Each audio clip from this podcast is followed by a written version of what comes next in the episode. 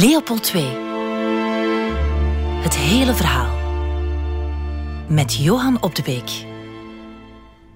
Het is december 1884. Waar zitten we? In Berlijn.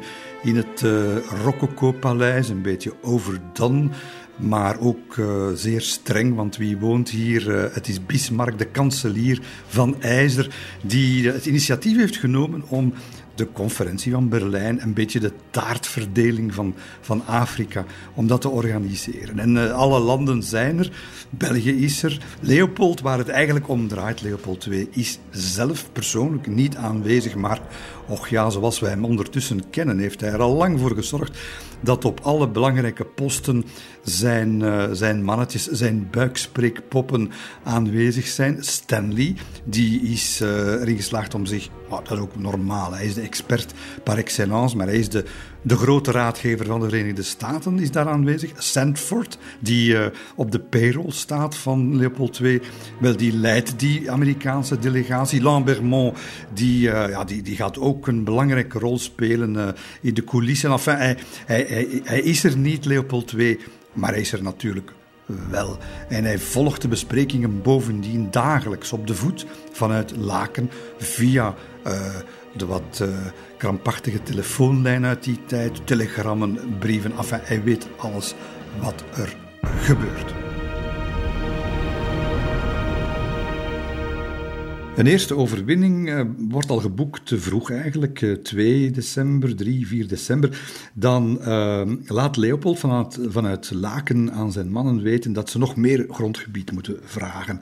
En waarom voelt hij zich sterk genoeg? Wel, hij voelt dat um, Amerika en Duitsland door hun vroege erkenning, hij heeft die eigenlijk een beetje, ja, uh, een, beetje bevoorrecht handelspartners daardoor gemaakt in, uh, in Congo.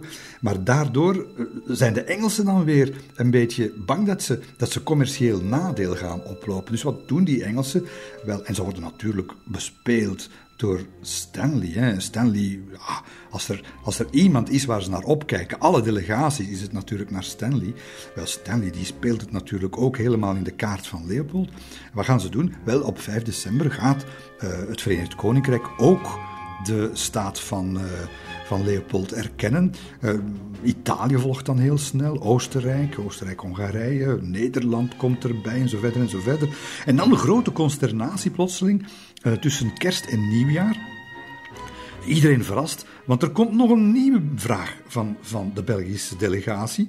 Uh, en die betreft eigenlijk, maar de Belgische delegatie, die eigenlijk, dat is een heel dubbel, dubbelzinnig verhaal.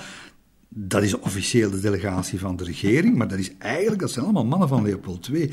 Wel, zij zeggen eigenlijk, kijk, uh, Stanley heeft daar op de grote kaart, je moet zich voorstellen, op het einde van de zaal hangt dan zo'n zo'n wandvullende kaart van Afrika, waar ze met een lange stok dan op wijzen wat ze willen.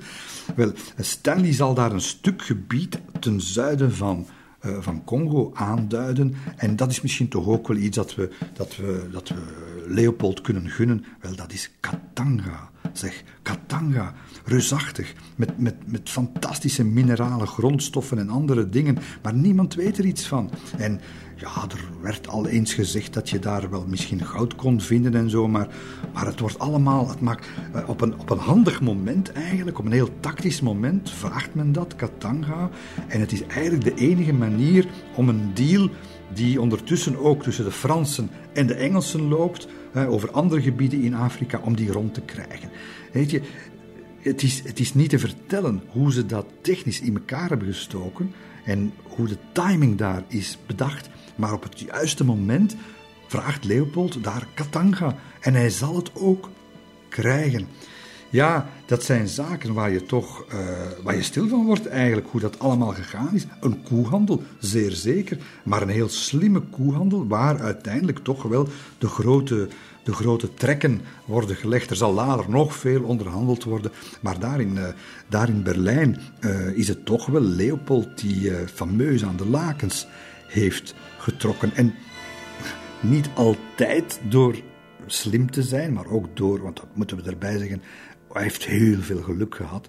Een van de punten waar hij, of een van de momenten waarop hij echt pure luck heeft, is dat uh, het hoofd van de, van de Afrikaanse afdeling van de, de, de Foreign Office, dat is een zeker Anderson, die is met verlof.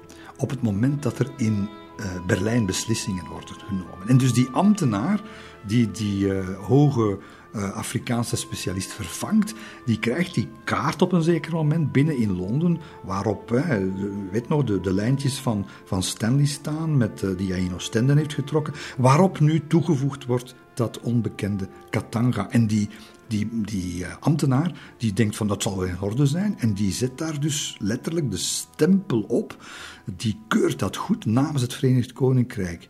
En dat is dus, ja, dat is Iemand zegt dan later, uh, heeft, Leopold heeft zijn economisch belangrijkste provincie verworven door een mengsel van berekening, van onverschilligheid en van stupid blunders. On ajoute, zegt Leopold ondertussen in, in Laken. On ajoute. Inderdaad, het ziet er naar uit dat hij officieel de baas gaat worden over een gebied dat 76 keer groter is dan het land waar hij koning van is. Doe, doe, doe dat maar eens, hè. Doe dat maar eens.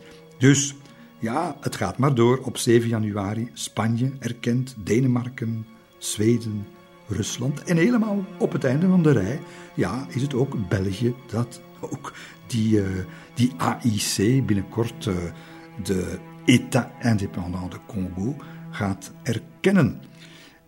En de allerlaatste is Frankrijk. 5 februari. Portugal, ondertussen helemaal gedaan. Dat uh, verdrag met de Engelsen is opgeblazen in de commotie van de diplomatieke onderhandelingen. Dus ook de vitale toegang tot de Atlantische Oceaan heeft hij terug in handen. Leopold, die is niet, veel, is een, een, kustlijntje moeten we zeggen, van, van 30 kilometer en een corridor dan naar het binnenland. Maar wel hoogst belangrijk voor, uh, voor de economische ontginning van, uh, van Midden-Afrika. En dan Le Moment Suprême, 26 februari 1885, de officiële slotakte van de conferentie van Berlijn. Niet vergeten, want dat gaat nog een belangrijke rol spelen. Wordt getekend trouwens door iedereen in naam van de Almachtige. Wel, men verklaart de eh, oorlog aan de slavernij. Uh, er mag geen handelsmonopolie komen in, uh, in het gebied. Uh, alle mogendheden worden verplicht er de levensomstandigheden te verbeteren, ook niet onbelangrijk. De missieposten te beschermen en de gewetensvrijheid, zeg maar godsdienstvrijheid, toe te staan. En heel cruciaal is dat de Congo-stroom die, ja, de levensader werkelijk van al wie daar iets wil beginnen, wel, die moet uh, toegankelijk blijven voor iedereen die handel wil drijven. En dat is, dat is van, van onwezenlijk groot belang. Want het businessmodel waar je moet van uitgaan in die tijd, dat is natuurlijk geen vrijhandel. Dat is tolrechten, dat zijn douanerechten. Je moet inkomsten kunnen genereren. En de akte van Berlijn zegt dat dat soort inkomsten onwettig zijn. Dat mag je niet doen. Ja, een kolonie in die tijd zonder douanerechten en zonder exportrechten, dat kan niet. Hè. Dus je gaat een, een, een op handen zijnde Afrikaanse staat, de EIC van Leopold II, eigenlijk je gaat die ontdoen van zijn financiële basis. Hij zal moeten improviseren. Hij kan improviseren, maar dit is een enorme toegeving. En een toegeving die afgedwongen wordt door grootmachten, door de regeringen van, van de grote landen, die daarmee een kolossale verantwoordelijkheid op hun schouders laden. Het meeste van wat gebeurd is, later aan kwalijke zaken in Congo, is zonder enige twijfel de verantwoordelijkheid van Leopold II. Maar dit, het feit dat hij geen serieuze financiële basis gaat hebben, dat is de verantwoordelijkheid van de grootmachten. Hij, zij hadden moeten weten, dat is mijn opinie vandaag. Ik heb makkelijk spreken natuurlijk. Maar ze hadden moeten weten dat dit immense gevolgen ging hebben. Niet alleen voor die Congo-vrijstaat, maar vooral voor de inwoners van dat land. Geldgebrek, Een staat met geldgebrek gaat onoverkomelijke problemen tegemoet en zal die problemen trachten op te lossen met noodlottige oplossingen, met onaanvaardbare oplossingen. Misschien deze akte, deze prachtige akte waar iedereen voor recht staat en applaudisseert daar in, uh, in het uh, schloss van, van Bismarck, die akte van Berlijn. Dat is niets anders dan een tikkende tijdbom waar zware, zware tol zal voor betaald worden.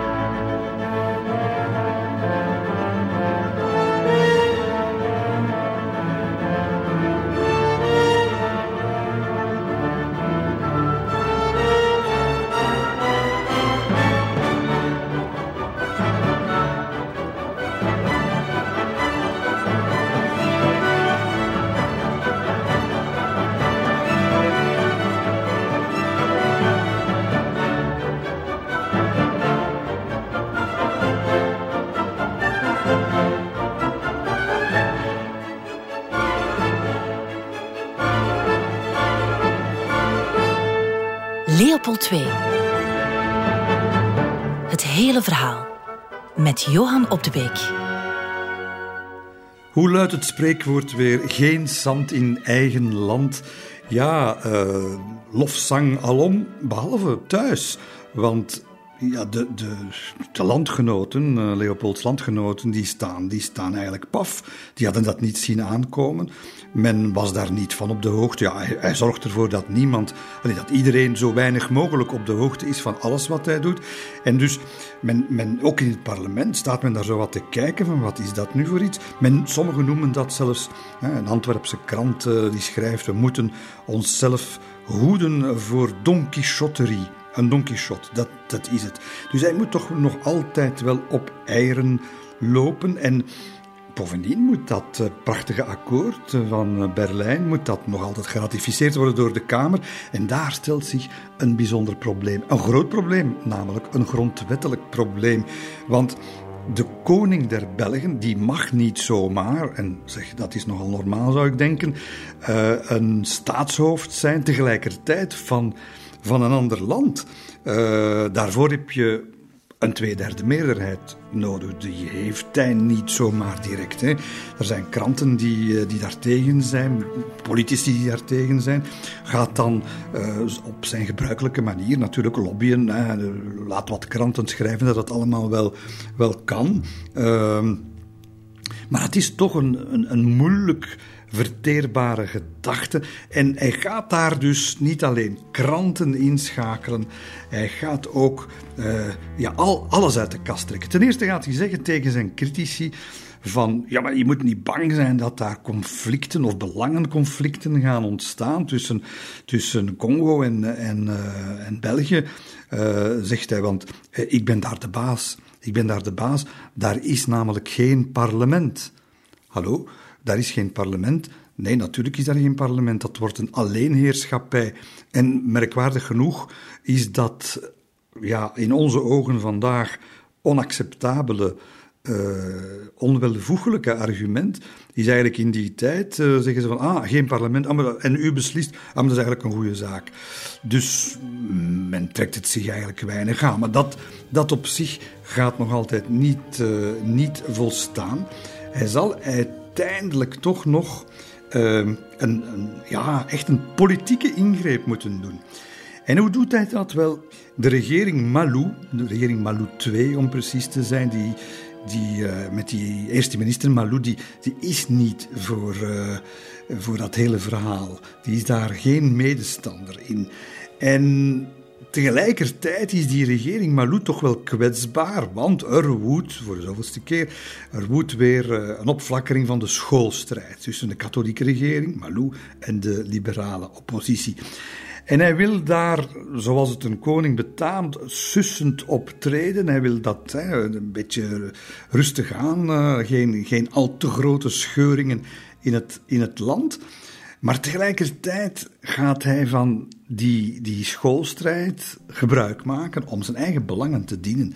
wat gaat hij doen? Hij gaat eigenlijk de meest controversiële antiliberale ministers, en dat zijn Woeste en Jacobs, hij gaat die ontslaan. En dat is een meesterzet, want daarmee haalt hij niet alleen de lont uit het kruidvat, maar hij dwingt daarmee eigenlijk ja, de regering, de hele regering Malou II tot ontslag.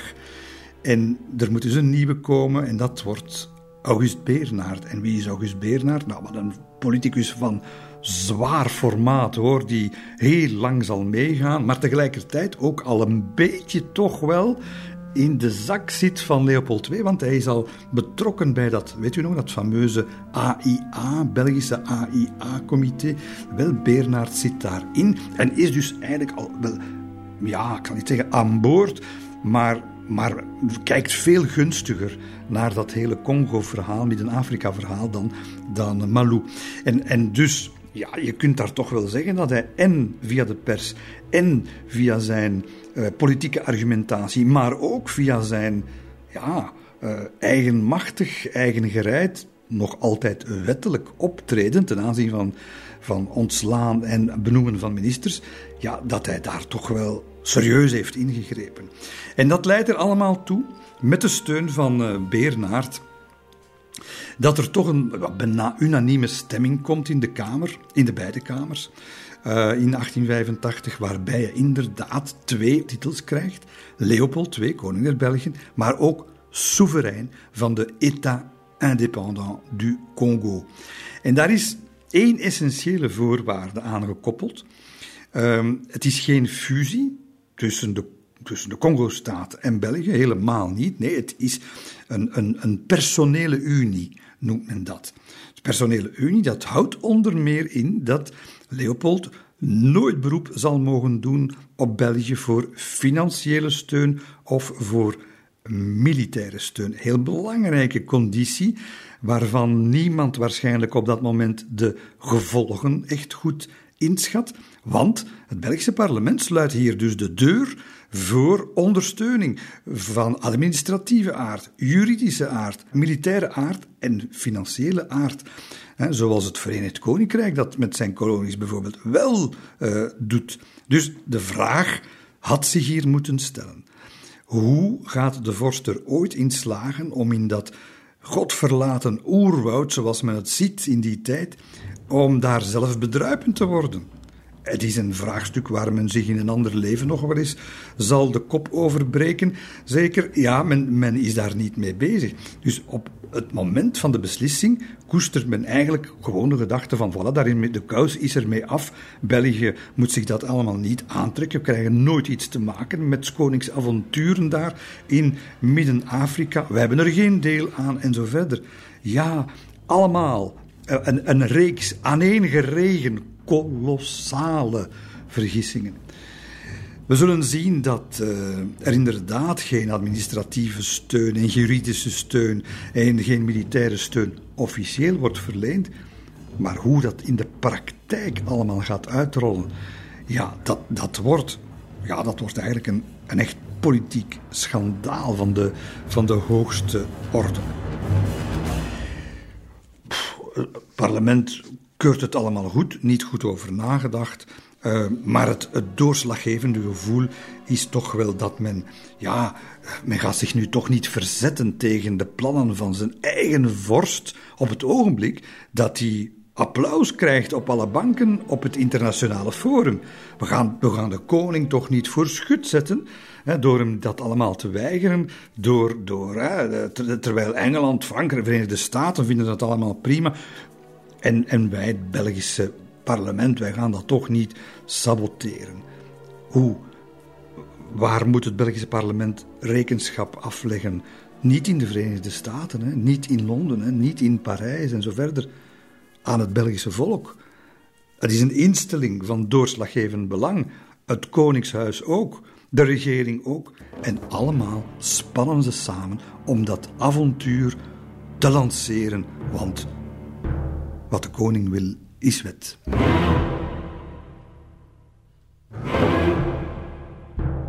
Ach, zegt de zo pas ontslagen premier Jules Malou, uh, het is geen slechte zaak dat onze koning een favoriete hobby heeft waarin hij zijn surplus aan energie kwijt kan, zegt Malou. Ja, maar was dat dan zijn favoriete hobby? Nee, nee, dat was niet dat was zijn favoriete bezigheid, zijn, zijn groot oogmerk in zijn leven. Zijn favoriete hobby, dat was wel iets anders. Want op hetzelfde moment dat, dus in april 1885, dat uh, Leopold de twee kronen mag dragen van het Belgische parlement, breekt er in diezelfde maand in Londen een, uh, ja, een, een strafschandaal uit. Het is uh, een uh, rechtszaak die daar begint. En het is een zekere Mary Jeffries. Mary Jeffries, dat is een oh, we gaan dat zeggen zoals het is, hè. dat is een hoerenmadam, maar niet zo van het vulgaire soort. Maar dat zijn werkelijk uh, ja, uh, luxe bordelen, een achttal zelfs, waar je alle mogelijke bedrijven uh, en partituren uit de symfonieën van, van het seksleven van, van, van iedereen eigenlijk kan terugvinden. Met andere woorden, zij staat voor alles klaar en dat wordt gezien, dat wordt onderzocht door een uh, gewetensvolle politieinspecteur, eigenlijk een beetje tegen de zin van zijn overste. Uh, ja, luxe je kunt al denken. En um, wat hem over de rooien doet gaan, die inspecteur, dat is het feit dat die Mary Jeffries dat hij er geen bezwaar in ziet om ook zeer jonge kinderen, zowel jongens als meisjes, in haar loesje zaakjes te betrekken. En het straffen is, en ja, opnieuw een zoveelste bewijs dat we in een andere tijd met andere waarden zitten. Uh, op zich doet zij zelfs niet eens iets strafbaars. Want de wettelijke minimumleeftijd, stel u voor, in het Verenigd Koninkrijk voor seksueel contact is vastgelegd op 13 jaar. En de inspecteur en dat is al wat anders. De inspecteur vermoedt, kan dat nog niet bewijzen, dat uh, die kinderen, of sommige ervan, dat die ook, en dat is wel illegaal, naar het buitenland worden gesmokkeld voor, ja, voor uh, hooggeplaatste, duurbetalende klanten. En ja, hij bonst zo lang op de deuren van het gerechtelijk apparaat tot daar uiteindelijk dan toch een uh, rechtszaak begint. En, en dan gaan we wat zien, want die Mary Jeffries die gaat nu moeten knokken voor haar inkomsten, voor, voor haar vrijheid. En die begint toch wel wat links en rechts met, met namen te strooien, waar, waar een aantal mensen ja, een trillende onderlip van krijgen. Waar moet zij haar cliënteel vinden? Waar is zij welkom? Enfin, welkom niet persoonlijk, maar daar, daar komen de klanten vandaan. Chique herenclubs. Uh, de Turf Club, de Guards Club, de Army and Navy, de Marlborough. De, dat zijn wie zit daar? Dat, dat, is de top van, van Londen, van de, van, de, van de Londense politiek en dat gaat op dat proces. Nou, je kunt al denken, toen al de tabloids bestonden al hoor. Dat zit daar vol hè, van, van de gretig schrijvende rioolschrijvertjes die dat allemaal natuurlijk zorgvuldig noteren. En ze, ze zien ook dat die Mary Jeffries wel al een deel van de sluier oplicht, maar nog niet alles. Ze noemt nog niet echt namen. Is zij hier bezig met een deeltje om haar hachje te redden? Het zal wel zijn, het zal wel zijn, want de, de Pall Mall Gazette en de Evening News en zo verder, zij kunnen wel uh, ja, wat, wat suggesties doen, maar ze gaan niet, uh, ze gaan, ze gaan niet uh, toe zijn aan het noemen van namen, behalve, behalve één buitenlandse naam. Ja, dat kan geen kwaad natuurlijk. Hè. Dat, dat uh, smeuig doen over buitenlanders, daar is men in Londen uh, nooit van gebarsten. En welke naam rolt daar dan toch zo een beetje tussen neus en lippen uh, over, over de vloer daar in het rechtszaal? Wel, zij denkt, zij meent te weten dat het om Leopold II zou gaan. Links en rechts wordt er ook gezegd, ja, ook de prins van Wales en een paar lords staan op haar lijstje. Ja, is daar bewijs van? Niet in het minst. Is daar uh, schriftelijk uh, correspondentie over? Niet in het minst. Maar ja, zij, misschien noemt ze die namen om er vanaf te zijn, om uh, misschien ja, gemakkelijker andere namen niet te moeten noemen, Britse namen, we weten het niet. In elk geval worden daar toch ja, kilo's modder op het, op het blazoen van de koning der Belgen gegooid. Uh, men suggereert hè, dat zij meisjes heeft naar de Alberta gebracht toen die voor anker lag op de Theems. Dus Alberta, is het, het jacht van Leopold II. Akelige feiten, maar opnieuw misschien niet echt illegaal in Engeland. Ja, hoe ga je daarmee om? Dat, dat zijn dingen die we vandaag moeten bestempelen als roddel, want er is nogmaals geen enkel bewijs over. Maar wat doet, wat doet de pers daarmee? Ja, de pers maakt daar natuurlijk het een en het ander van. Uh, men, men begint dat allemaal uit te smeren en dat belandt uiteraard, dat belandt allemaal in uh, de Belgische kranten ook. Uh, tussen haakjes gezegd, we moeten daar ook bij zeggen dat de oplagers van die Britse kranten die die verhalen publiceren, indianenverhalen of niet, we gaan dat nooit weten waarschijnlijk, maar die oplagen die schieten door het plafond. Hè. Dat de, de, de mensen staan, dus de, de Londenaars, de Engelsen staan, staan aan te schuiven voor de krantenkiosken, rukken de kranten uit de handen van, uh, van de verkopers, omdat ze, ze willen het allemaal, hè, ze zijn er allemaal tegen, maar ze willen het wel allemaal heel graag lezen de lezers, het leespubliek, lust er pap van. In het Lagerhuis en in de uh, House of Lords wordt er ook al natuurlijk gedebatteerd over de zaak. Er is aan een van die Kamerleden, Cavendish Bentinck, dat is niet de eerste de beste, die eh, vraagt eigenlijk, die stelt de vraag aan de minister van Binnenlandse Zaken waarom de uitgever van een van die kranten, dat is Ted, zo'n uh, onderzoeksjournalist, maar zo van het ranzige soort toch wel een beetje, waarom, waarom die man niet wordt aangeklaagd voor laster. Uh, ja, zegt uh, de Home Secretary, de minister, fijntjes, uh, ja, dat zou wel eens tot niet overziene gevolgen kunnen leiden, want als je dan die stet echt voor de rechtbank daagt, dan heeft hij ook het recht om getuigen op te roepen. En dan zullen daar namen genoemd worden. En daar konden wel eens zegt de Home Secretary, wel eens vele hooggeplaatsten bij zijn, tussen aanhalingstekens, misschien wel het achtbare Kamerlid zelf. Wel, die Cavendish Benting, die zie je daar bleekjes terugzakken op zijn bankje in uh, de House of Lords. En die gaat uh, voor de rest van zijn leven geen woord meer over vervolging van die krant uitbrengen. Nee, nee, laten we daar maar dan stilletjes over zwijgen. Maar dat zit het natuurlijk wel een beetje anders in België. Um, je hebt uh, verschillende soorten kranten. Je hebt natuurlijk oppositiekranten en, uh, en regeringsgezinde kranten. Uh, je hebt liberale en je hebt katholieke kranten. Die nemen dat allemaal met nogal een korreltje zout en met pincetjes pakken die dat verhaal, dat vieze verhaaltje vast. Maar niet de linkse oppositiekranten, bijvoorbeeld ja, die van Jean Volders, de socialist, een scherpslijper die zeer erg tegen die koning is. En die nu natuurlijk de, de beweringen van die hoerenwaardin, uh, ja, waarover geen enkel sluitend bewijs op tafel komt, maar die gaat die beweringen natuurlijk dankbaar in ontvangst nemen. En uh, hij gaat daar ook meteen de juiste titel, of de juiste voor zijn krant, de juiste titel opzetten: Saligo. We vertalen dat maar even vrij als de grote smeerlap in de Nationaal Belge over de moraliteit van de vorst. Ontucht, moreel verval, uh, het, het, het, alles, alles wordt uit de kast gehaald. Hij noemt dat, Jean Volders noemt dat les exemples d'en haut. ja, ironisch hè, natuurlijk. de, de bovenste laag geeft het goede voorbeeld. Maar volgens hem staat het als een paal boven water dat België een smeerlap als vorst heeft. Een man met een dubbele moraal. Het volk weet al dat de monarch aan de ene zijde van zijn troon zijn biechtvader dicht bij zich houdt. Nu blijkt dat hij aan de andere zijde zijn koppelaarster heeft zitten.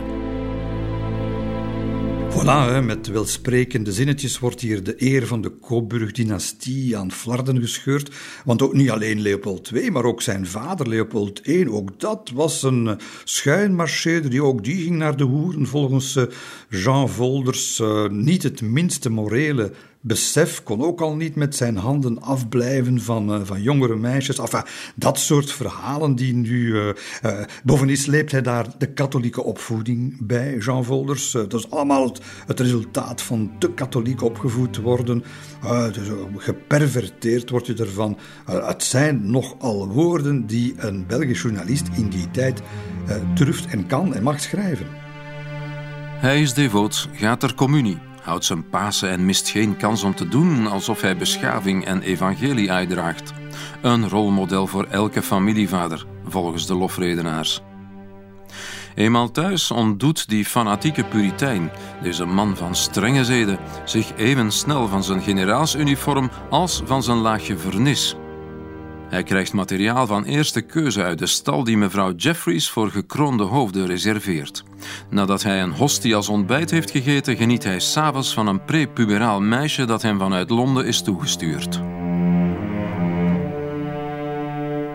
Nogmaals, beste luisteraar, dit is wat Jean Volders, uh, hoofdredacteur van de Nationaal Belge, in 1885 schrijft.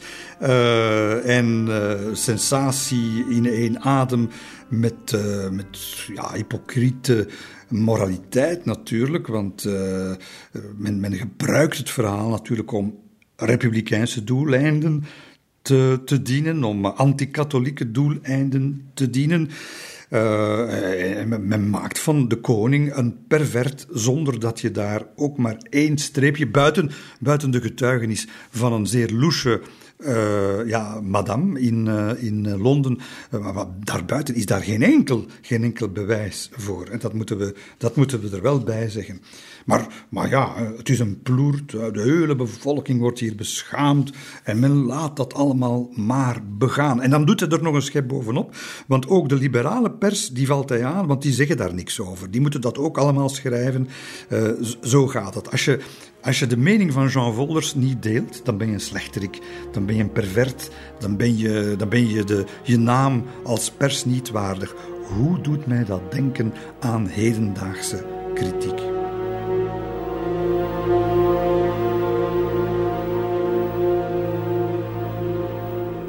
Ja, zolang er modder op straat ligt, dan uh, zal Jean Volders het niet laten om ermee te gooien, dat is duidelijk. En tegelijkertijd vliegt ook zijn oplage uh, de hoogte in. Hè.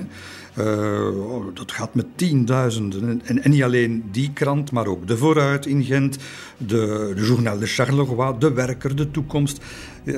Socialistische bladen die, die dat ook allemaal schrijven en daar toch een centje mee bijverdienen. Je kan het niet anders stellen. Allemaal onverifieerbaar, uh, die verhalen over meisjesbordelen. En hoe reageer je daarop? Hoe reageer je als de modder uh, op je kop hangt, door, doordat de pers iets schrijft wat men niet kan bewijzen, maar het blijft wel hangen? Ik zag gisteravond nog een documentaire over Hillary Clinton en haar e-mails en de manier waarop ze de verkiezingen van Trump verloor. Uh, met, met die, weet u dat nog, dat FBI-onderzoek. En dan een week voor de verkiezingen zegt die baas van die FBI doodleuk: Oh, we hebben niks gevonden, er is eigenlijk niks aan de hand. En Hillary Clinton die zegt daar dan op van: Ja, maar zo werkt het niet. Eén keer je beschuldigd bent van iets. En zelfs als daarna wordt gezegd: Maar er is geen bewijs. Er, het, het is waarschijnlijk zelfs niet eens waar doet er niet meer toe. Het kleeft aan je en het zal je hele leven aan je blijven kleven. Dixit Hillary Clinton. Wel, dat is iets wat we vandaag nog altijd meemaken en wat Leopold II en zijn vader Leopold I toen ook meegemaakt hebben. Uh, modder à la volonté. Uh, klinkt het niet, dan botst het. Hebben we daar bewijzen van? Och, we denken dat het wel klopt. Dat soort pers. Wel, dat, uh, dat, dat soort modder zal blijven hangen. En niet een klein beetje.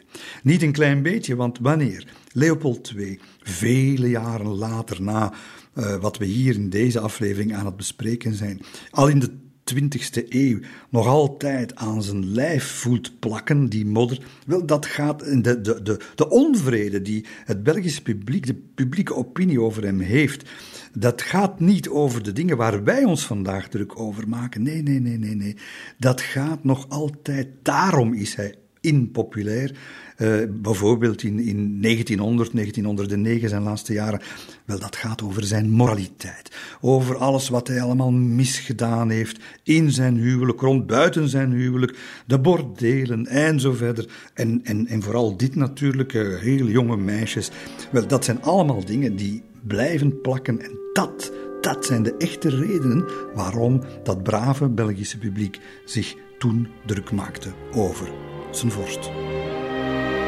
Bye.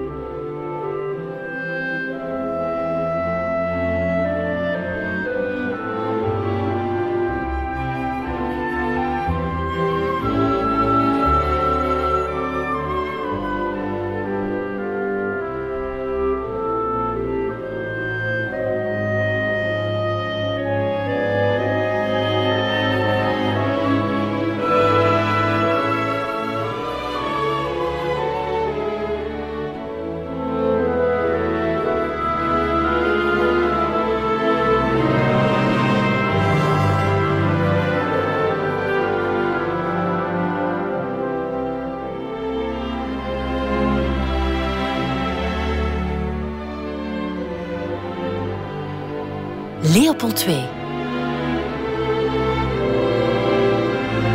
Het hele verhaal met Johan Op de Beek.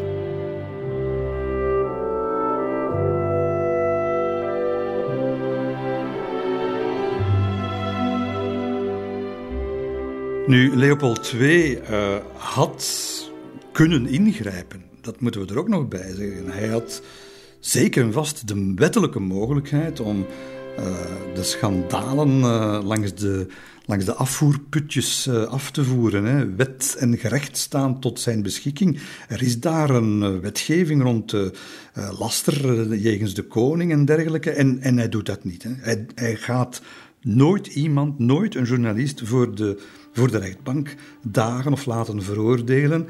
Um, dat is waarschijnlijk ook een verstandige keuze geweest. Hè. Dat uh, zal daar wel op een bepaald moment gaan daar waarschijnlijk op eigen houtje een paar soldaten in een krantenredactie wat tafels omvergooien. Maar, maar het, het komt nooit tot een, echte, ja, tot een echte juridische actie.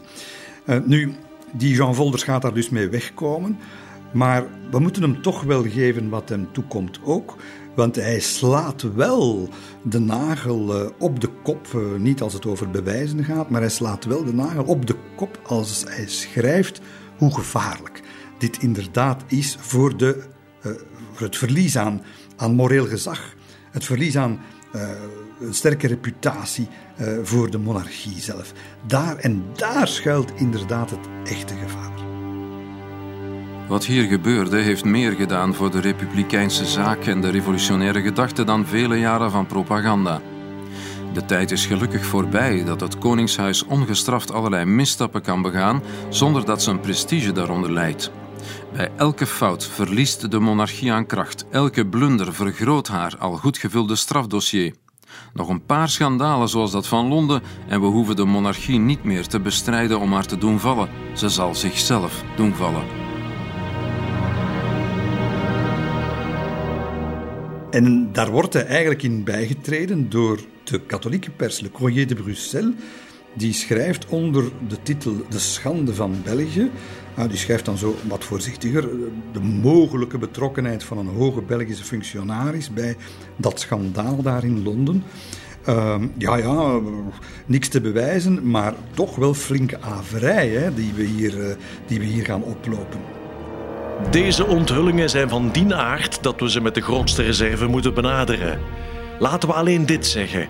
Als de getuigen de waarheid spreken, dan zal de goede reputatie van België in Europa een deuk oplopen.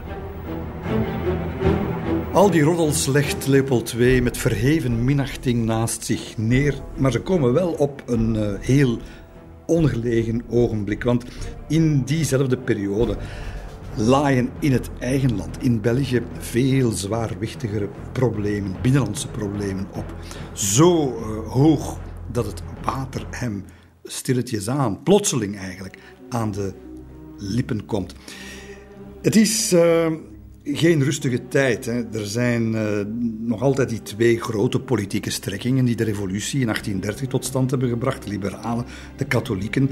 Uh, je krijgt daar rond ook wel emancipatiebewegingen die voorzichtig uh, hun kop opsteken. De Vlaamse beweging, eigenlijk binnen zijn regeerperiode nog niet zo heel veel betekenend, maar vooral natuurlijk de arbeidersbeweging.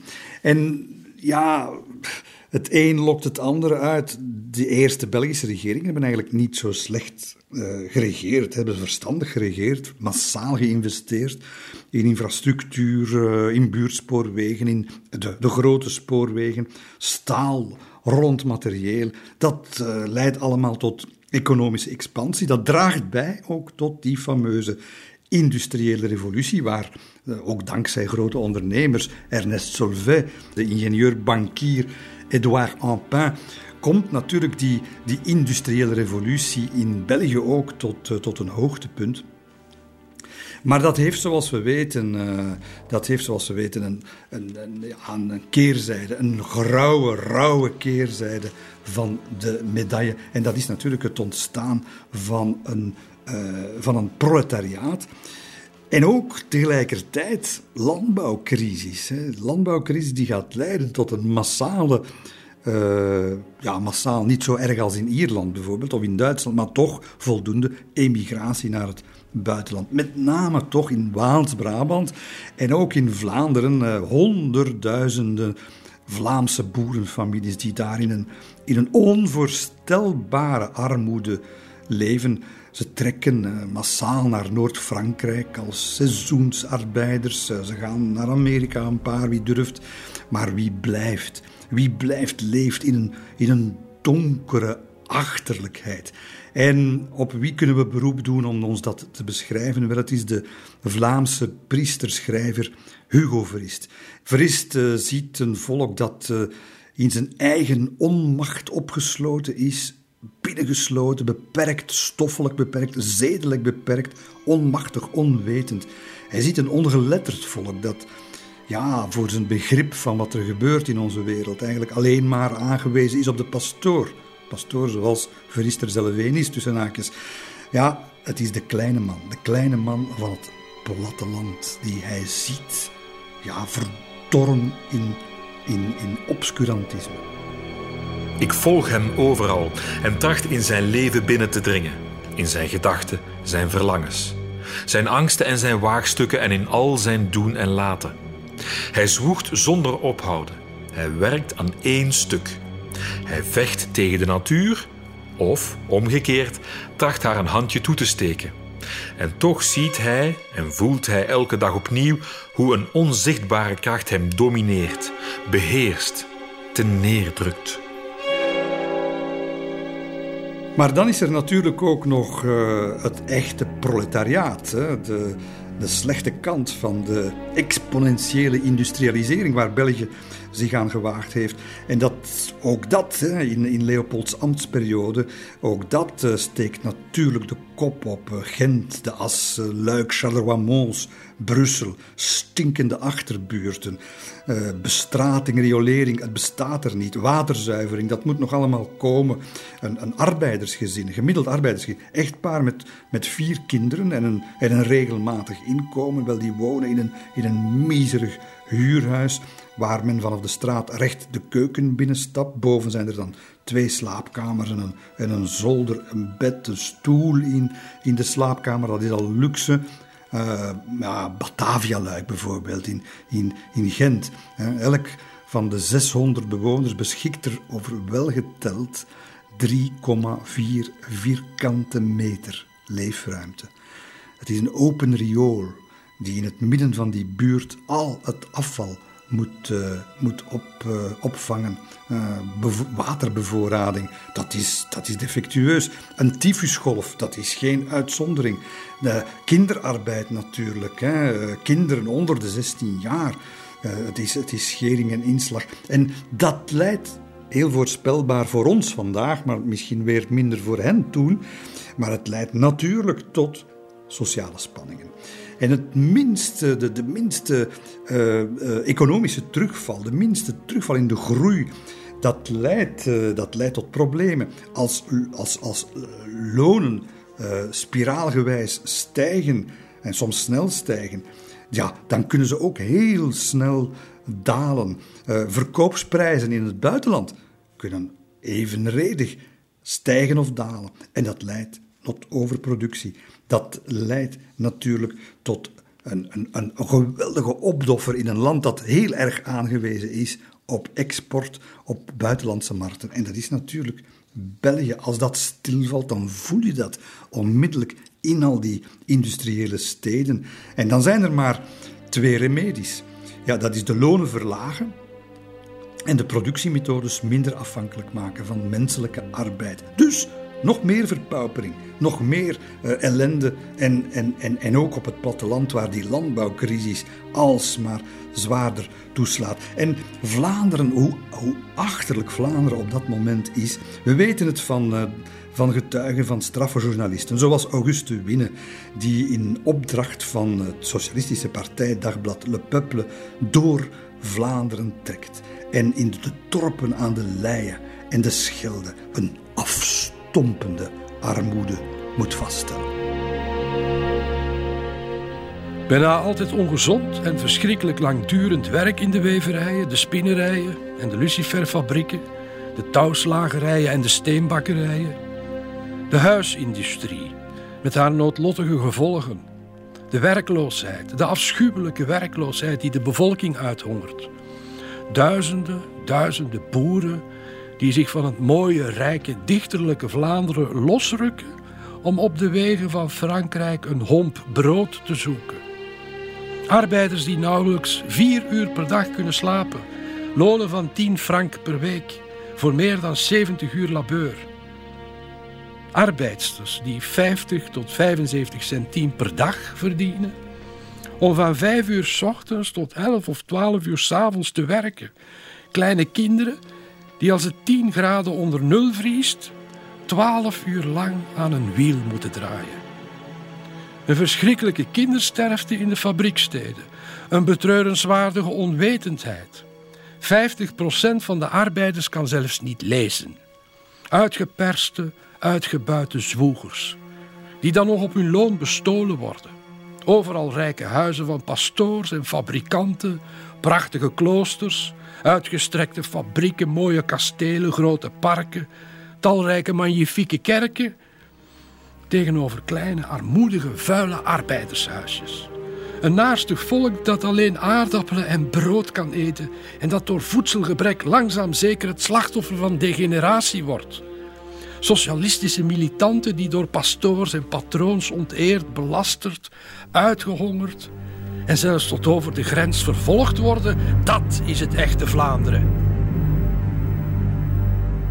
Ook dat beeld moeten wij ons uh, indachtig zijn. Uh, ik maak even een, een, een zijsprongetje naar Congo. Uh, als we terecht ons, ons druk maken en ons verontwaardigen over de, de mensonwaardige omstandigheden waarin men onder Leopold de Congolezen deed werken. Maar als je dit hoort van Verist, van een de Winne over hoe de Belgen werden behandeld, de gewone kleine mens werd uitgebuit, uitgebaat en zonder sociaal vangnet. Ja, het leven werd ingestuurd waarvan men wist dat het een ellende zou worden. Met die kinderarbeid die niet... ja, je kunt het met geen pennen beschrijven. Hè. In de prachtige film en het boek eh, over Daans eh, we weten we wat daar gebeurd is. Maar ook dat moet je in rekening nemen. We leven in, op dat moment in een wereld waarin we niet eens, waarin het establishment niet eens zijn eigen bevolking au serieus neemt. Niet eens zijn eigen bevolking een menswaardig bestaan tracht te geven. Hoe wil je dan dat men dat in Midden-Afrika zou gedaan hebben? Ook dat moet je allemaal in rekening nemen wanneer je dat beeld, en we komen er natuurlijk later uitgebreider op terug, wanneer we dat beeld uh, voor ons zien. Nu, de, de traditionele partijen, de katholieken, de liberalen, die maken daar bijna geen werk van. Hè. En Leopold II maakt daar eigenlijk ook niet zoveel, uh, maakt het ook niet zoveel uit. Hij zal tegenover die prangende sociale kwestie die de hele 19e eeuw, het begin van de 20e, gaat domineren. Hij gaat daar. Hij, gaat, hij, zal er niet van wegkijken hoor, maar het is de mentaliteit van de, de paternalist, de paternalistische weldoener, maar niet de sociale hervormer. Het is de man die het erg vindt, maar het als een soort van ja, zoals, zoals Louis XIV. Hè. Het is nu eenmaal zo. Er zijn nu eenmaal rijken en armen in de wereld. En we moeten, we moeten die mensen wat helpen. Af en toe moeten die wat, wat brokken toewerpen. Maar nee, de, de, de echte hervorming van het systeem als dusdanig, drastische wendingen in dat bestel, de rol van de monarchie daar ook binnen, nee, dat, daar, daar gaan we ons niet mee inlaten. Hè. Mensen moeten geholpen worden, maar de hoofdzaak sociale wetgeving, sociale zekerheid die er moet komen, die hoofdzaak, die roert hij niet aan. En die roeren ook katholieken en liberalen veel te weinig.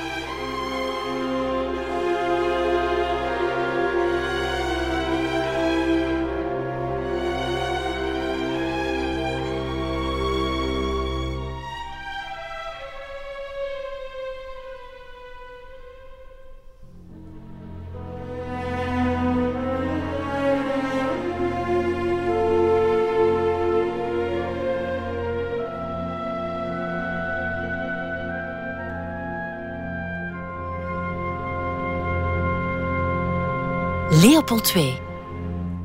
Het hele verhaal. Met Johan Op de Beek. Ja, die citaten van Hugo Verist en, uh, en Le Peuple en dergelijke, ik heb ze niet voor niks in mijn boek uh, weerhouden, want, want het, het zal de koning rechtstreeks raken.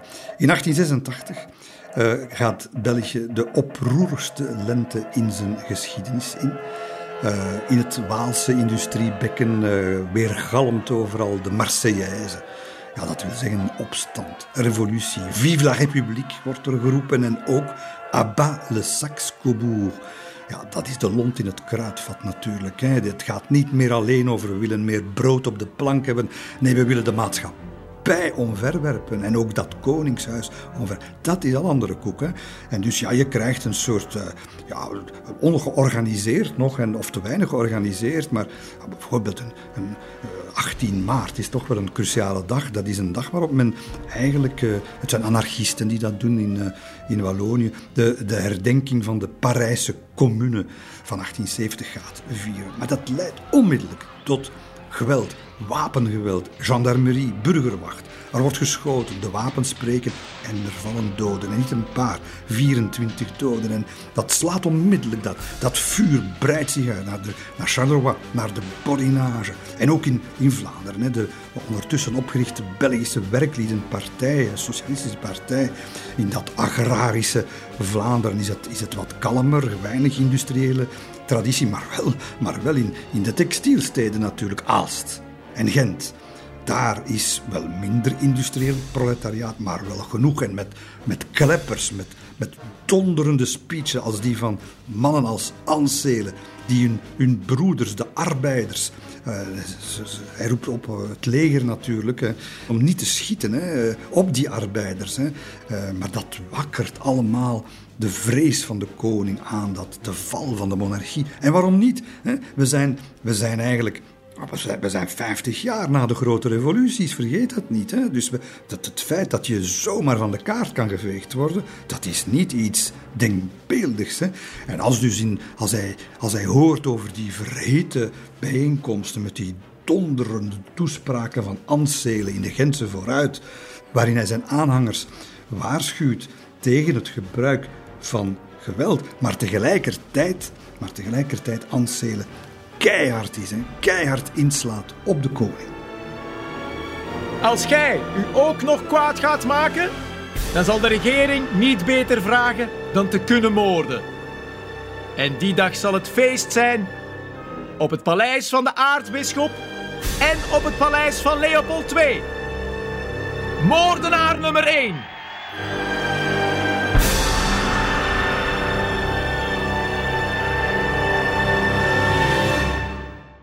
Ja, Anselen wordt daarvoor wel vervolgd. Zes maanden krijgt hij, maar dat is alleen maar olie op het vuur natuurlijk. Hè. Uh, ja, de koning, wat doet hij? Uh, in mei een speciale kroonraad. Uh, hij oefent ook druk uit op de burgemeester van Brussel om een aangekondigde betoging tegen te gaan, te verbieden. dat zal ook gebeuren. Maar interessant, waar gaat die betoging over? We zijn eigenlijk al een stap vooruit hoor. Die betoging gaat al niet meer over brood op de plank. Die betoging gaat over politieke macht. Wij willen ook kunnen stemmen, zeggen die mensen, zeggen die duizenden uh, proletariërs. Hè. Algemeen stemrecht moet er komen. Ja, dat is er niet. Hè. Er is zijns, uh, zijns stelsel, zijns kiesrecht. En in de Waalse industriebekkens volop betogingen, oproer kraait overal opnieuw het leger dat tussen beide komt. Ja, je kunt al denken, de angst voor die socialisten, maar ook voor de opkomende communisten en voor de anarchisten, die, die, die echt geen geweld uit de weg gaan, wel, die zit er nu uh, goed in. En Leopold, hij volgt die zaken dus echt op de voet. Want hij schrijft aan zijn regering aanmanende woorden. Er zijn meer gendarmes nodig. Waar blijven ze? Wij moeten een eind maken aan de anarchie en aan de ondertussen onophoudelijke prediking ervan.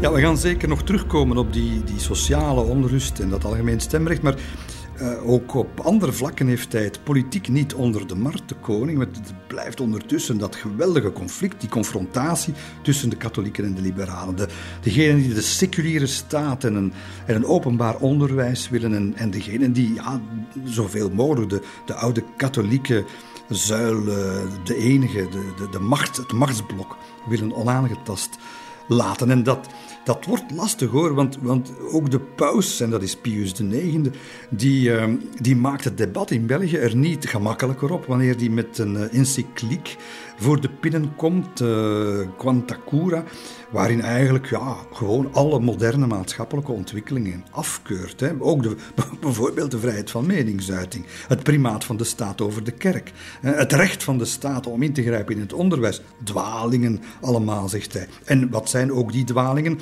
Gewoonweg, hè. Eh, heel simpel, socialisme, liberalisme, dat zijn volgens de paus uh, dwalingen. Ja, maar dat zijn nu wel toevallig de toch wel sterke, serieuze, opkomende krachten in, uh, in België.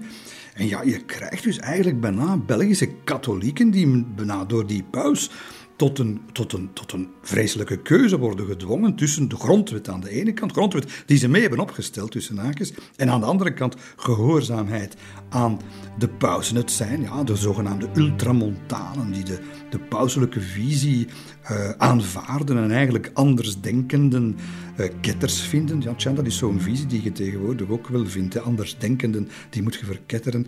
Wel, maar die worden natuurlijk door de, door de liberalen nu verweten dat ze eigenlijk de instellingen omver willen, willen werpen. En de rol van Leopold II in dat ja, toch wel ja, gevaarlijke, echt gevaarlijk hoor, dat conflict, die is toch niet te onderschatten, want hij gaat dat trachten te, ja, hij gaat trachten wat, wat olie op de golven, hè, eh, wat te sussen.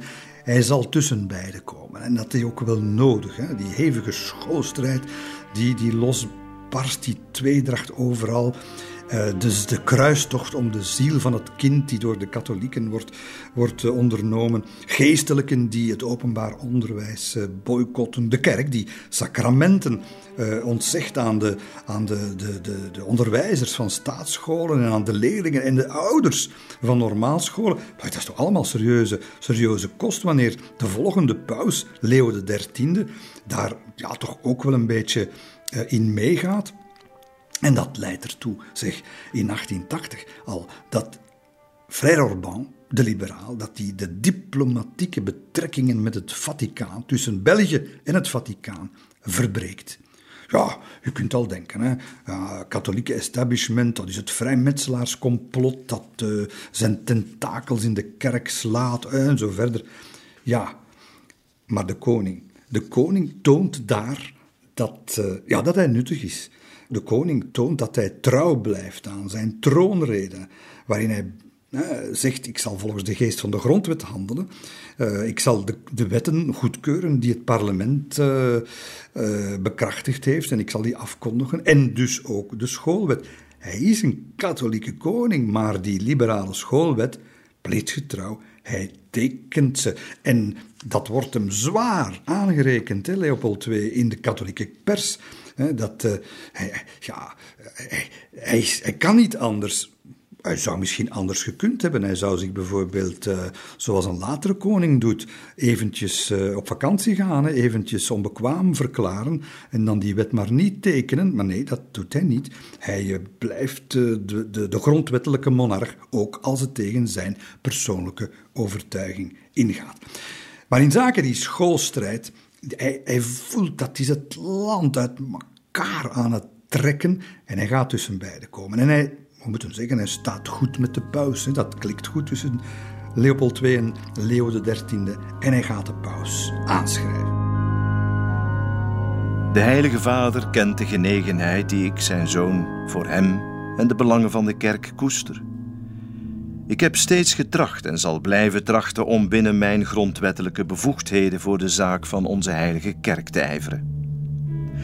Het is mijn plicht om een strikt respect te betuigen voor de wet van de meerderheid. En ik tracht alles te doen wat in mijn macht ligt om de soms heftige conflicten te temperen.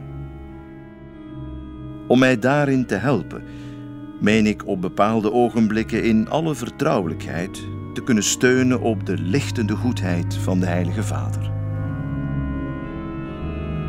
Ja, lichtende goedheid, eh, maar, maar de katholieke tegenstand blijft smeulen. En hij maakt zich daar druk in, Leopold II.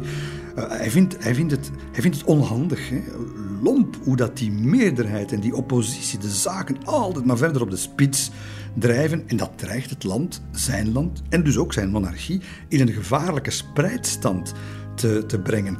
En hij neemt opnieuw zijn rol als staatshoofd op zich, waarschuwt de paus, waarschuwt hem dat het niet zo verder kan.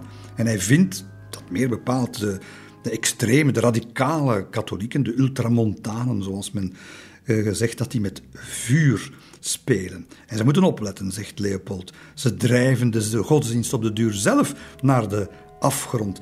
En daarom, zo schrijft de koning aan de paus, daarom dient de paus zijn bisschoppen aan te sporen tot wat meer liefdadigheid en eraan te herinneren dat hun opdracht erin bestaat om mensen naar de kerk toe te leiden en niet om hen ervan te vervreemden, zegt Leopold II aan de paus.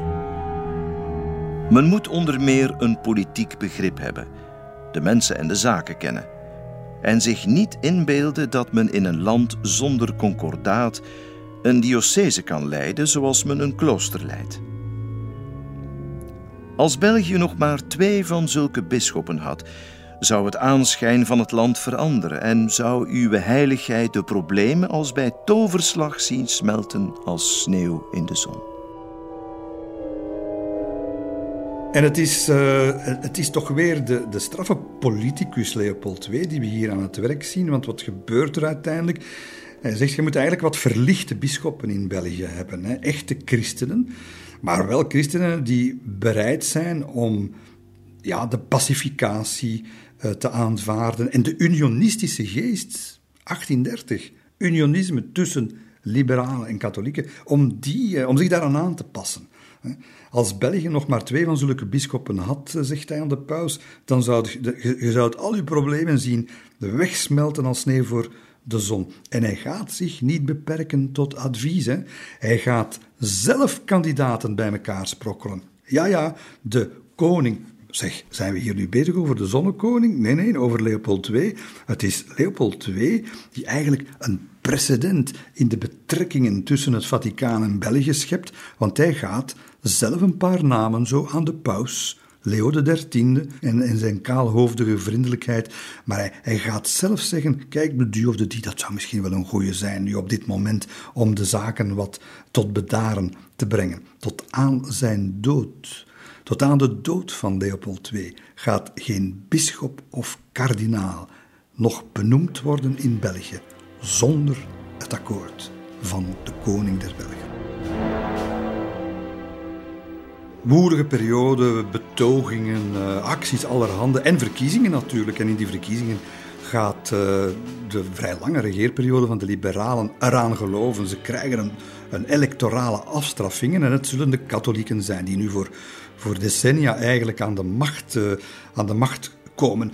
Het eerste wat ze doen is weer ja, stoken eigenlijk door, een, door die, die schoolwetgeving helemaal terug te draaien en een zeer klerikale uh, pro-katholieke uh, onderwijswet te gaan, te gaan goedkeuren. En Leopold die ziet dat, uh, die ziet dat met ledenogen aan. Hè. Elke hond met een hoed op heeft een mening en ventileert die en ze, ze rollen ruziemakend over de straat. Maar hij, hij probeert de scherpe kantjes eraf te halen. Kan dat natuurlijk niet zomaar bij de eerste de beste gelegenheid doen, maar hij doet dat wel op het moment dat uh, in de volgende verkiezingen, en dat zijn gemeenteraadsverkiezingen, dat, uh, dat het opnieuw de liberalen zijn die een klinkende overwinning behalen. En hij interpreteert dat veel beter eigenlijk dan eerste minister Malou. Hij ziet dat dat, dat stedelijke electoraat, en dat is toch het groeiende electoraat, dat gaat liberaler worden en dat gaat socialistischer worden. En dat verzet zich tegen die schoolwet. En hij besluit om in te grijpen. En hij zal de, de eerste minister echt een veeg, een veeg uit de pan geven. Een les in politiek. Vergeet niet dat de regering het grote publiek moet meekrijgen. Vergeet niet dat de helft van de natie liberaal is. Het recht van de meerderheid om een klerikale wet uit te vaardigen is even onbetwistbaar als haar taak om geen revolutie uit te lokken door gebrek aan wijsheid.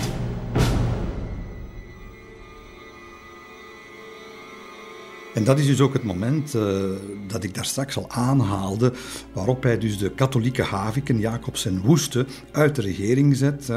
Dat grondwettelijk recht had hij. En dat er dus ja, dat er een, een andere regering zal komen. Maar het was wel misschien ook een beetje om, zijn Congo-politiek uh, te vergemakkelijken. Maar het was zeker ook een, een wijze beslissing uh, om in te grijpen en dat liberaal-katholieke conflict, om dat toch telkens weer een beetje ja, de kop in te drukken en, en te zorgen dat ze samen nog door één uh, deur konden. Ja, stel je maar voor, het was ook vanuit zijn eigen belang wel goed bekeken. Want stel je maar voor dat al dat gesteggel, dat had ook het pad kunnen effenen voor een, uh, richting een, een, anti-monarchistische coalitie tussen de radicale liberalen, want die had je intussen, de republikeinen en de socialisten. Ja, dat, en hij, hij heeft dat eigenlijk wel gezien. En hij heeft dat weten te voorkomen. De man die nog heel goed wist hoe snel een revolutie in België uh, kan, uh, kan opduiken. Hij is al sinds zijn jonge jaren, weet u nog, in Bad Gastein, als hij daar nadenkt over de Franse revolutie, is hij beducht beducht voor, voor republikeinse gedachten en voor revoluties die zomaar uit het niets kunnen ontstaan. Op een paar dagen tijd is dat uh, Belgische verhaal tenslotte ook tot stand gekomen, hè, zonder dat iemand het zag aankomen. En, en daarom heeft hij behoefte aan een, een, een politieke leider die natuurlijk uh, een beetje meer in zijn richting gaat wat betreft het internationale luik, maar die ook meer ja, meer soortelijk gewicht heeft. En dat wordt inderdaad deze keer geen goedkoop luitenantje van de bisschoppen, maar het wordt de Oostendenaar August Peernaert, een gematigde katholiek, maar een man met een eigen gedachte en met een, een krachtige persoonlijkheid. Dat wordt de man die nu in de volgende jaren uh, de eerste minister uh, van Leopold II gaat worden. De man die tien jaar lang de regering zal leiden en de levensbeschouwelijke tegenstellingen in België tot bedaren kan brengen. En dat is mede de verdienste van Leopold II. Dat was een zeer verstandige politieke keuze, want het zal tot verzoening leiden. Het zal tot, uh, ja, tot uh, een goed begrip leiden van de economische belangen van het land. Ja, en natuurlijk, en dat mooi meegenomen, voor de vorst, voor, voor de koloniale ondernemingen van de, van de koning ook. Hè, want dat, dat moest ook voorop staan. Want ondanks al die al die uh, herrie rond algemeen stemrecht, rond de sociale problemen in België, rond de schoolstrijd, houdt hij natuurlijk altijd, ten allen tijden en op gelijk welk moment, haalt hij één oog op de Belgische problemen, maar het andere houdt hij goed gericht op zijn overzeese dromen.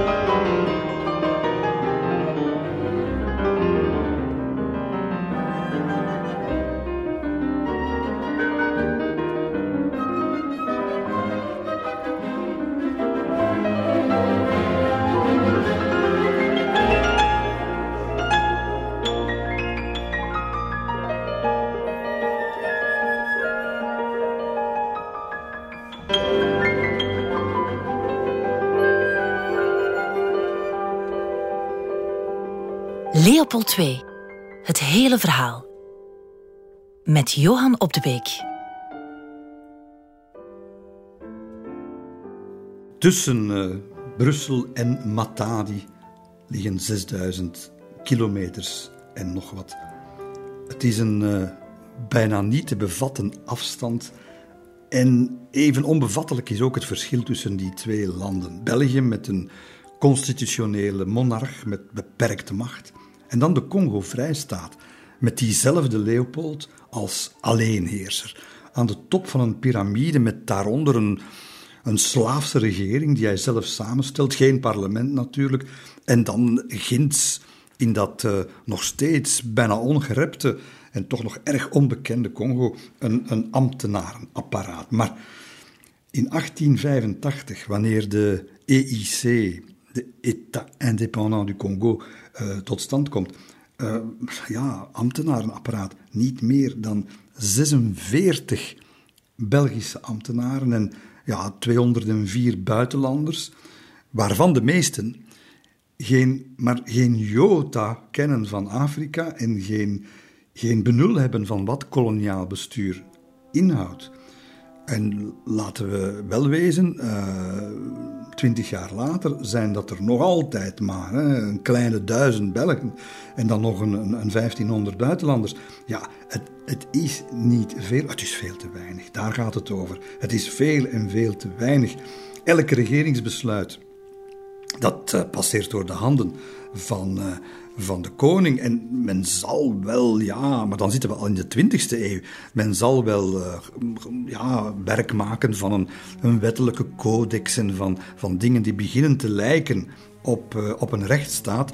Maar dat is in elk geval in die laatste 15 jaren van, van de 19e eeuw is dat zeer ver te zoeken. En waar heeft dat mee te maken? Dat heeft te maken met, met het niet juist inschatten van, van wat zo'n kolonie nodig heeft.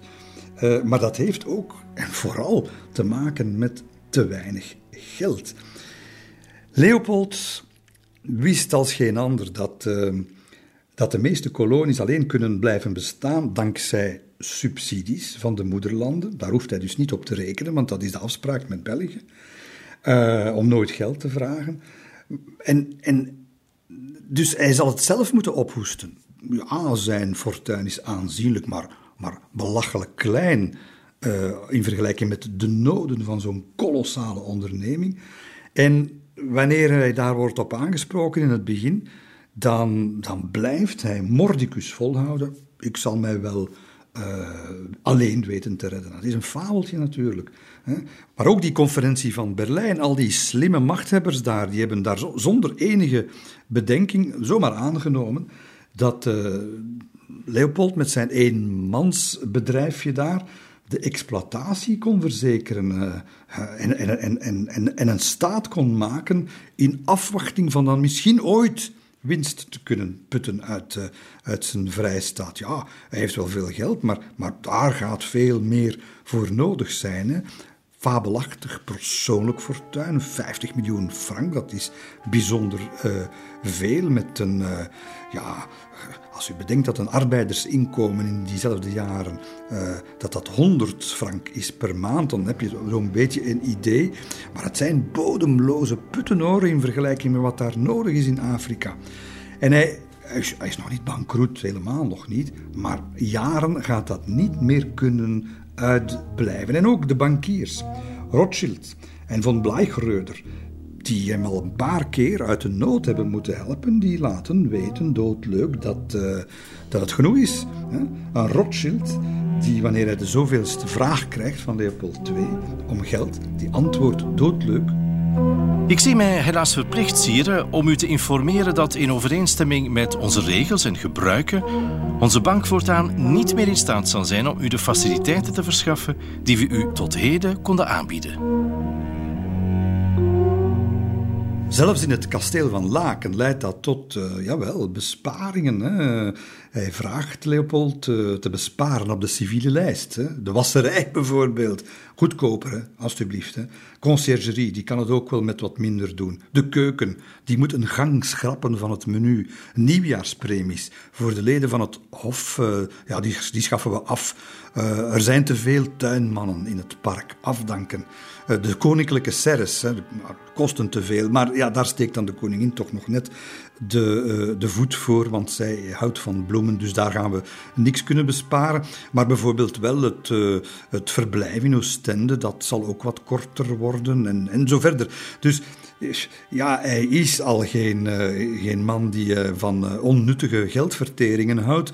Hij is spaarzaam, maar, maar nu, gaat het, nu gaat het wel verder. Hè. Alleen, alleen ja, als het zijn, zijn maîtresses betreft, dan gaat het geld nog gezwind over de balk. Maar, maar toch ook hoor, daar, daar zal hij ook nog wel wat aan moeten, aan moeten doen. Zijn kleerkast trouwens ook. Hè. Zijn kleerkast, we hebben al gezegd dat hij vaak toch met wat ouderwetse spullen aan zijn lijf rondloopt. Maar zijn kleerkast in laken, daarin volgens... uh, Lakijn, uh, toch tenminste. Daarin uh, treft men alleen nog afgedragen kostuums aan. En ik citeer, tot op de draad versleten. Nou, hij weigert dat allemaal, is allemaal niet nodig. broekspijpen die blinken van, van de sleet. Galons die er, die er smerig uitzien. Oude rommel, hè, dat draagt hij nog. Een kippie, een die, die hem al decennia lang op het hoofd staat. Zijn bonnet, zoals hij dat zelf noemt. Het is zelfs zo, ja, het wordt zelfs gênant, die vestimentaire ouderwetsheid en krenterigheid, wanneer er bijvoorbeeld voor een gouden bruiloft van de groothertog van Baden-Baden in Karlsruhe moet zijn. En hij, moet daar, hij gaat daar met een Duits uniform aan tafel, maar dan blijkt plotseling dat het koninklijke lichaam daar niet meer in past. En het is in de woorden van zijn knecht een désastre. En dus moeten ze daar met naald en draad en kunst en vliegwerk dat uniform nog gauw gaan aanpassen. Ja, want de keizer, de Duitse keizer, eh, Wilhelm, dat is een uniformfetischist. Die, uh, die wil altijd in de meest schitterende uitmonsteringen voor de dag komen. En dan de Duitse prinsen. En dan zal je daar zo'n koning van, van België, koning der Belgen, als de, de armste nonkel van de familie zien binnenkomen. In een versleten redijnkot die hij uh, uit de mottenballen heeft gehaald. Genant is het allemaal. En, en de schuld, de schuld, dat is het Congolese probleem, het Congolese monster dat geld vreet sneller dan het kan worden gedrukt.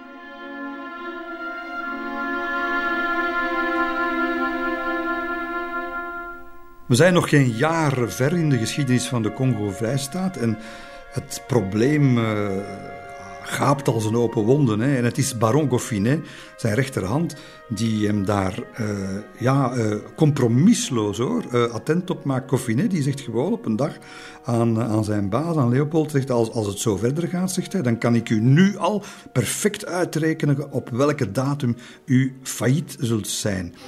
Ja, zegt Leopold, want hij is altijd strijdlustig natuurlijk, die zegt, ik wil Congo nooit verkopen, hè, nooit. Hè. Uh, Koffinet dan weer, die zegt, ja, maar de regering gaat u niet helpen. Hè.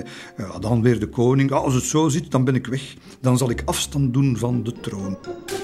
Ik wil goede zaken doen in het belang van het land. En als ze me daarin niet willen volgen, dan moeten ze maar een andere vragen.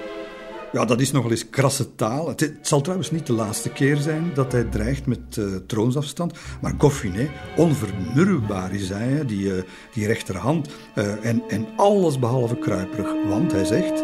Dat zult u niet doen, sire. Dat zou een betreurenswaardig einde betekenen. Dat u ongeloofwaardig zal maken in de ogen van de wereld. Het zou een bewijs van onbekwaamheid zijn. U weet zeer goed dat België u vanaf het begin van de Congo-affaire niet wil volgen. En nu zou u het land de hand willen omwringen om er zich tegen zijn zin mee in te laten. Ja, Leopold die, stormt dan kwaad uh, de kamer uit. Uh, en, en, na het diner die avond, dat is een 2 december als het me goed bijstaat, dan uh, zien ze elkaar terug. En ja, zo'n scène, dat een jongere koning van 51 jaar met zijn, uh, met zijn mentor toch wel, die Goffinet, 23 jaar ouder. En hij vraagt uh, Leopold, god ja, ik heb er nog eens over nagedacht, kunnen we toch niet de Rothschilds, de, de grote bankiersfamilie, kunnen we die toch niet uh, overtuigen om, om nog maar eens een lening voor Congo te plegen? En ja, want, want hij weet dat, het, dat Goffinet gelijk heeft. Hè. Het kan niet lang meer blijven duren. Dit moet op een of andere manier stoppen. En hij zit eigenlijk ja, op dat moment toch wel in de put hoor, ziet uh, Goffinet. Uh, hij weet dat hij er alleen voor staat en hij, en hij wordt eigenlijk ja, op dat moment zeer pessimistisch. Ik ga het vaderland verlaten. Dit land is verloren. Ik wil de ondergang ervan niet meemaken. Men moet maar iemand anders zoeken. Ja, dat zal hij natuurlijk niet doen. Maar het zegt wel iets over de, de staat. Eh, de, in, zijn koker moet dan toch het idee geleefd hebben van... zou ik niet beter de handdoek in de ring gooien? Uh, ja, call it a loss, hè. stranded money, zegt men in financierskringen. Het is, ja, het is geld over de balk. En, maar voor er nog meer geld weggaat, stop ik ermee. Had hij dat, had hij dat maar gedaan. Ik kan niet anders dan geloven dat hij dat op dat moment even overwogen heeft. Maar het is natuurlijk A, een koppengaard. B, het is een strijder. Hè. Hij... Uh, ja, hij wil niet opgeven en, en hij zal niet opgeven met de gekende gevolgen die we nog, die we nog gaan bespreken. Maar wat hij dan wel doet, wat hij dan wel doet is, uh, ja, hij moet uh, aandeelhouders hebben. Hè. Hij kan het niet meer alleen. Ja, en dan ga je bij de Société Générale een keer praten met de Banque de Paris, met de Lindnerbank in, uh, in Zwitserland. Oh, dat is toch allemaal maar flauwtjes hoor. Een beetje investeren ze met met, met mondjesmaat, maar hun solvabiliteit in de weegschaal leggen, of in de waagschaal leggen, beter gezegd, eh, zoals de koning der Belgen zelf doet, dat, dat, daar, daar zijn ze niet aan toe. En ja, dat leidt er allemaal toe, dat raakt natuurlijk bekend in de familie. En daar is het paniek. Bijvoorbeeld bij koningin Marie-Henriette, die uh, terugkeert vanuit een vakantie in Italië en, en ja, verbijsterd is door wat ze hoort. Ik heb hier onoverkomelijke financiële moeilijkheden aangetroffen. Dat mooie idee van Congo is een financiële afgrond. Papa is genoodzaakt tot betreurenswaardige hervormingen. Ik bezit geen persoonlijk fortuin en ik kan hem enkel tegemoetkomen door af te zien van een deel van de som die hij me jaarlijks geeft. Ik doe het van harte, maar het brengt mij wel in verlegenheid en het is toch maar een druppel in de zee. Hij moet en hij zal een oplossing vinden voor de financiële moeilijkheden. Hè. De, de winsten, well, er ging van alles gebeuren, maar dat blijft allemaal uit. Hè. Dat, uh, integendeel, het kost alleen maar. Verlieslatend is het. Hij moet een ambtenaren, weinig. Een leger, ja, moet hij ook hebben. Stations, wegen, een spoorweg, het kost allemaal geld. En de uitgaven, ze verdubbelen elk jaar. Uh, de inkomsten daarentegen, die uh, nog geen tiende dekken ze van, van wat het allemaal moet kosten. Dus ja, hij, hij, hij, stevend af op een reusachtige catastrofe, misschien zelfs zijn persoonlijk bankroet. Ja, stel u dat voor. En dus als hij die kolonie wenst te behouden, wat hij wil, ja, dan moet dat model, dat staatsmodel van de Congo-Vrijstaat, dat moet drastisch veranderen. En hij weet natuurlijk wat er nodig is. Hij weet het, ja, wat iedereen doet die een kolonie heeft. Die, die inkomsten die liggen in theorie, die liggen voor het grijpen. Dat zijn importheffingen en exportheffingen. Dat zijn tolrechten en douanerechten. Maar ja, hij heeft moeten beloven op de conferentie van Berlijn dat er vrijhandel zou zijn in het Congo-bekken. Dat al die andere landen, dat die daar zonder douanerechten zouden mogen handelen. Maar ja, nu blijkt die douanerechten, exportrechten, dat is de enige kans om te overleven. Hoe gaat hij zich uit. Hij is bijna schaakmat. Hij staat schaakmat. Nee, want hij, zijn naam is Leopold II en hij is een schaakmeester. En hij zal er toch weer op een of andere manier in slagen om het verhaal nieuw leven in te blazen. Waar vindt hij de mosterd wel?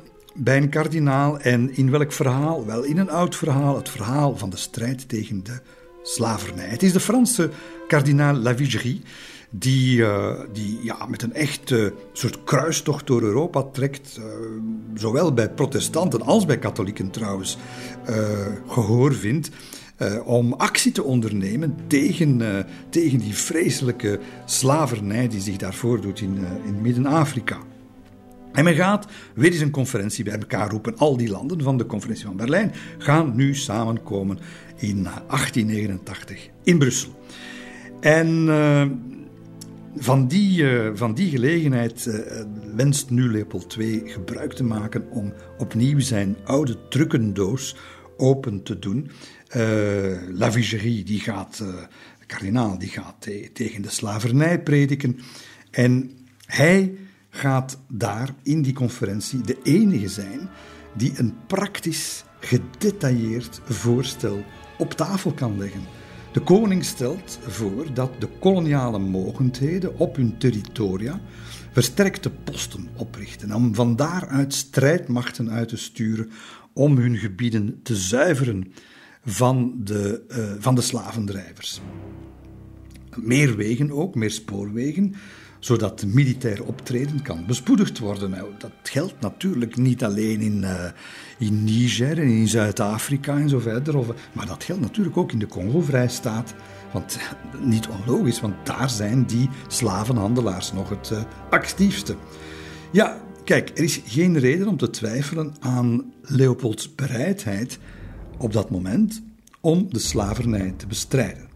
Maar men mag natuurlijk even goed uh, ervan uitgaan dat hij dubbele bedoelingen heeft. Want de strijd tegen de slavenhandel die dient tegelijk ook de belangen van de Congo-vrijstaat. Leopolds getrouwen gaan de bestrijding van die slavernij uh, als een morele plicht voorstellen, maar ook een plicht waar je centen voor nodig hebt. De centen die hij nodig heeft natuurlijk. Hè. En die centen, waar zijn die te vinden? Wel, uh, een, misschien een bescheiden douaneheffing. Ja, ze proberen dat wel, maar anders dan in Berlijn gaat Leopold deze keer toch zwaar tegenwind krijgen. Want de anderen, ah, de Duitsers, de Fransen, de Engelsen en zo meer, die, uh, die gaan dat met argwaan deze keer bekijken, met gêne. Niemand is nu nog zo stom om de koning der Belgen te onderschatten. Ze weten dat, hij, ja, dat zijn horizonten veel verder reiken dan hij laat uitschijnen altijd. En ze gaan niet zomaar meer mee in dat verhaal. De, de, de deelnemers wantrouwen hem, maar, en dat weet hij, en daar gaat hij zijn zetten doen. Eh, ze wantrouwen niet alleen Leopold II, maar ook elkaar. Nog steeds vrezen natuurlijk de Engelsen en de Duitsers dat Leopold zo uh, financieel in het nauw zou kunnen geraken dat hij rare sprongen gaat uh, maken en dat hij de boel moet verkopen. En dan weten we dat hij dat, dat contractueel heeft afgesproken met de Fransen. Met andere woorden, hij heeft iedereen ja, in de tang. Hè. De vrees is levendig dat als hij, dat als hij failliet gaat en verkoopt, ja, dat ze plotseling met getrokken messen tegenover de Fransen staan. En hij zorgt natuurlijk dat die vrees levendig blijft. Hè. Maar ze gaan hem laten, en nu wordt het echt keihard onderhandelen, ze gaan hem laten bloeden voor elke toegeving. De Engelsen, de Fransen, ook de Nederlanders, die, eh, die torenhoge bezwaren eh, opwerpen, vooral tegen die douane rechten. En het geraakt dus niet vooruit. Met andere woorden, die grote humanitaire conferentie, waar de kardinaal, de Franse kardinaal zo op aandringt en die, waar vele ogen, waar de publieke opinie naar kijkt, die anti-slavernij-conferentie, ze zit in het slop. Ja, dat is een enorme crisis waar ook een, uh, een hulp van Leopold II zich grote zorgen over maakt. Het is het uh, eh, het hulpje, zullen we zeggen, Emil Banning. We stevenen regelrecht af op een vreselijke crisis. De koning is niet meer zichzelf. Sinds twee, drie jaar zijn zijn karakter en geest veranderd en het wordt alleen maar erger. Ik vrees een catastrofe, net op het moment dat hij eigenlijk alleen gewoon moest laten begaan om een groot koning te kunnen worden.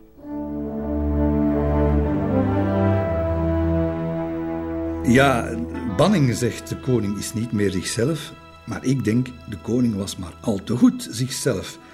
Voor hem is het moment gekomen om hoogspel te spelen zoals hij dat kan met zijn meesterhand bedreven in het opzetten van, uh, van intriges. Hij gaat, hij, hij stond schaakmat, ja bijna, maar hij gaat nu de grootmachten zelf schaakmat zetten. En dat gebeurt op de zitting van 2 juni. Op de zitting van 2 juni laat hij zijn gezant van Maldegem verklaren dat uh, de Congo-Vrijstaat ja, heel graag natuurlijk tegen de slavernij zou, zou gaan vechten, maar dat helaas niet kan doen. Want er is geen geld en als er geen import- en exportrechten uh, mogen uh, gehoffen worden door de Congo-Vrijstaat, ja, dan zal dat niet lukken, zegt hij van Maldegem. Een aanvoelen van strikte loyaliteit gebiedt ons u te zeggen dat wij zonder douanerechten, zonder de inkomsten die we ervan verwachten, ons niet kunnen aansluiten bij de nobele doelstelling die u zich stelt. Wat wordt hier eigenlijk gezegd? Het is niets minder dan een ijzeren vuist in een fluwelen handschoen die hier op tafel klopt. Want hij zet hier eigenlijk het welslagen van die o zo belangrijke conferentie op de helling. Zelfs in het Belgische kamp denkt men, oh, oh, oh, hij is hier aan het pokeren. Niemand van, van al die Belgen, hè, buiten van Maldegem, was vooraf geraadpleegd. Maar Leopold toont dat hij en niemand anders het echte, aan Belgische kant, het echte killersinstinct, het echte instinct van de staatsman heeft. Hij beheerst de krachten waarmee de internationale politiek werkt. Want politici moeten nu eenmaal ook dan, ook in de 19e eeuw, in de late 19e eeuw, rekening houden met de publieke opinie. Het is pas twee jaar geleden dat we de zaken tussen mij en de Belgische staat geregeld hebben. Voor tien jaar. Als men nu wil ingrijpen, is dat acht jaar te vroeg, nietwaar? Maar als België aandringt op annexatie, is het waarschijnlijk dat de Vrijstaat zich daarbij neerlegt. Ja, Leopold pokert. Hij zegt, ja, sorry, ik, ik kan dat niet doen, die slavernij bestrijden. Maar, maar de, Europees, de grote Europese regeringen, die hebben ook beloofd dat ze de slavernij gaan bestrijden. En, en wat, nu staan ze daar. Wat moeten ze nu doen? In Midden-Afrika is Leopold de baas, maar Leopold heeft geen geld. En zij willen hem geen geld geven. Gaan ze zo naar hun eigen parlementen kunnen terugkeren, naar hun eigen kranten, naar hun eigen publieke opinie. Nee, natuurlijk. Ze willen, ze willen natuurlijk niet overkomen als hypocrieten, die, die zelf eigenlijk alleen maar de commercie als moreel doel stellen en geen geld veil hebben voor die uh, Congo-vrijstaat en, en dat leger van Leopold dat de slavernij gaat bestrijden. Ja, ja, ja, ze gaan overstag Overbluft zijn ze. Al die afvaardigingen gaan uiteindelijk, met uitzondering van Nederland en de Verenigde Staten, dat moet ik erbij zeggen, maar al de anderen gaan uiteindelijk overstag. Hij heeft het slim aangepakt hoor, het principe van de vrijhandel. Ja, dat blijft in theorie, blijft dat gehandhaafd. En de EIC krijgt, nee, ze krijgt niet het recht op invoertaxen, maar wat is veel belangrijker, dat zijn natuurlijk de exporttaxen en die mag de EIC nu wel opleggen. En bovendien krijgt hij ook de controle op de wapenhandel en de handel in alcoholische dranken en kan hij ook meer uh, greep krijgen op de ja, zeer lucratieve ivoorhandel. Het is weer, weer een grote overwinning voor Leopold. Een overwinning die hij echter zo onopvallend mogelijk wil houden. Zo onopvallend als hij ze heeft behaald, zo slinks als hij ze heeft binnengehaald, zo onbestaand wil hij ze nu maken, want hij zegt aan zijn medewerkers: Weerhoud de kranten waarop u invloed heeft. En meer bepaald de Journal de Bruxelles om al te triomfalistisch te zijn. Zo verzoek ik u. De Fransen zouden het ons duur betaald kunnen zetten in andere kwesties.